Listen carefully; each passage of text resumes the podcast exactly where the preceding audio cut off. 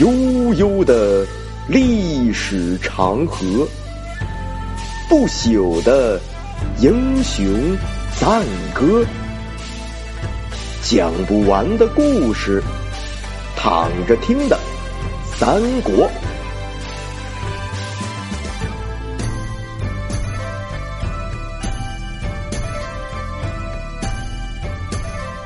躺着听三国第一百七十一回，云长护主。上回说到了张三爷大显神威，在长板桥一声怒喝，不但喝退了曹军，还吓死了曹操身边的夏侯杰。这也算是张三爷一生当中的高光时刻，最威风的经历。不得不说，有夸张的成分在里面，但对于小说这种文学形式，这样的描述方式还是很受读者欢迎的，读起来大快人心呐、啊，满足了普通人的英雄梦。张三爷的长板桥一战也因此成为了人们传颂的佳话。三爷凭借一己之力就喝退曹军，兵不血刃，自然是喜不自胜，回去跟刘备显摆了一通，并且认为拆桥的这一举动算是给这件事儿画上了一个圆满的句号。刘备自然是先肯定了三爷的勇武，但对于拆桥的做法，刘备的评价是勇则勇矣，但失于计较。什么意思呢？就是说呀，论勇武无人能及，但是想的太少了。三爷当然是特别的不服气呀，问刘备原因。刘备说啊，曹操老奸巨猾，你要是不拆桥，他就不会追来。三爷不理解呀，他认为自己这中国好声音一嗓子喊的所有人都转身，当然了啊，是往后转身。他想不通曹操怎么还有胆子回来。刘备跟他说，如果你要是不把桥拆断，他们害怕有埋伏，就不会进兵。如今你过河拆桥，他们就料到我们没有伏兵，并且呢内心胆怯，一定会派兵来追击我们的。他们有百万之众，填河过江那不是分分钟的事儿吗？于是刘备马上吩咐众人，此地不宜久留，立刻动身，从小路去汉津，再往绵阳跑。曹操这边派张辽、许褚打探长板桥的消息，他们俩回来报告说啊，张飞已经拆断了桥梁逃跑了。曹操嘴角一歪，说他们断桥而去是心虚的表现，就派一万军队去搭三座桥，当天晚上就准备要过河。李典呀在一边说说这恐怕又是诸葛亮的诡计呀，不可以轻易进军啊。曹操笑了笑说，张飞一个莽夫，哪有那么多计谋，就传令下去，火速进兵。刘备这边走到汉津，忽然看到后面尘头大起，鼓声连天，是喊声震地。刘备说呀，前面有大江，后面有追兵，这可怎么办呢？万般无奈之下，刘备准备让刚刚浴血奋战的赵云带兵抵抗。曹操这边下令军中说，现在刘备是腹中之鱼，井中之虎，是瓮里的王八，如果不现在把他抓住，那我们就是放鱼入海，放虎归山，大家不要手下留情，要奋力向前呐。曹操这个战前动员很有意思，这不就是刘备在煮酒论英雄后逃走时郭嘉跟他说的话吗？大家伙一听老大放话了，真就是奋勇向前，是你争我赶。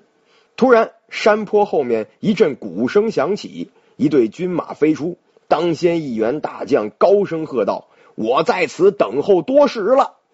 大家抬头一看呀，这人手执青龙刀，坐下赤兔马，原来这人不是别人，正是关羽，关云长。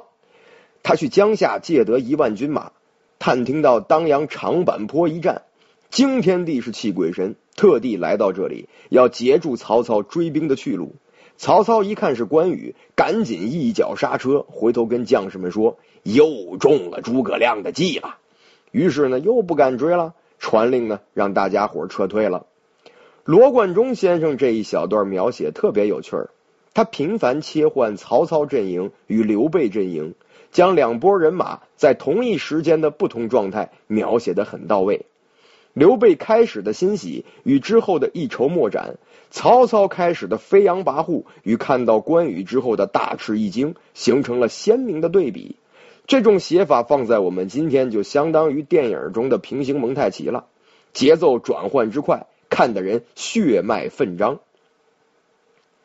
曹操退军之后，关羽竟然大着胆子追了曹操十来里路。如果关羽在曹操走后立刻回军，就说明了他也没什么后援，曹操还得回来。关羽这一追显得底气十足，坐实了曹操中计的怀疑。关羽追了一会儿，看曹操撒丫子跑了，自己就退兵保护刘备到汉津去了。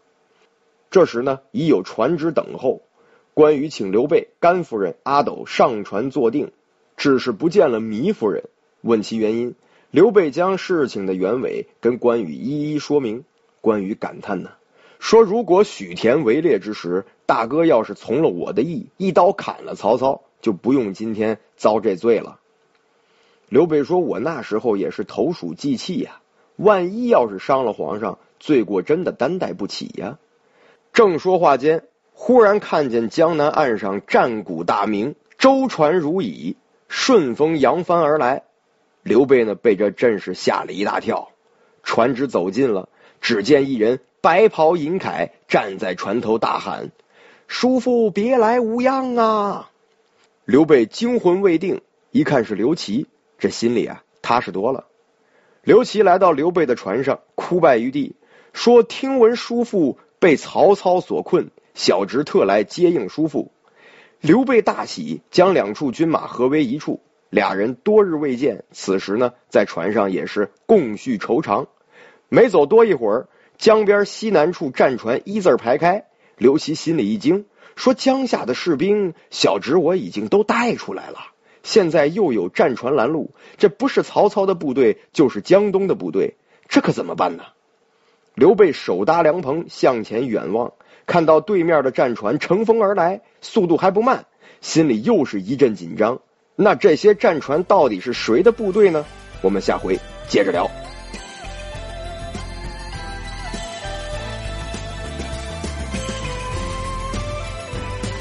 想要听到更多更好的三国故事以及古典诗文，请关注微信公众号考拉的语文乐园，我在这里等着你们。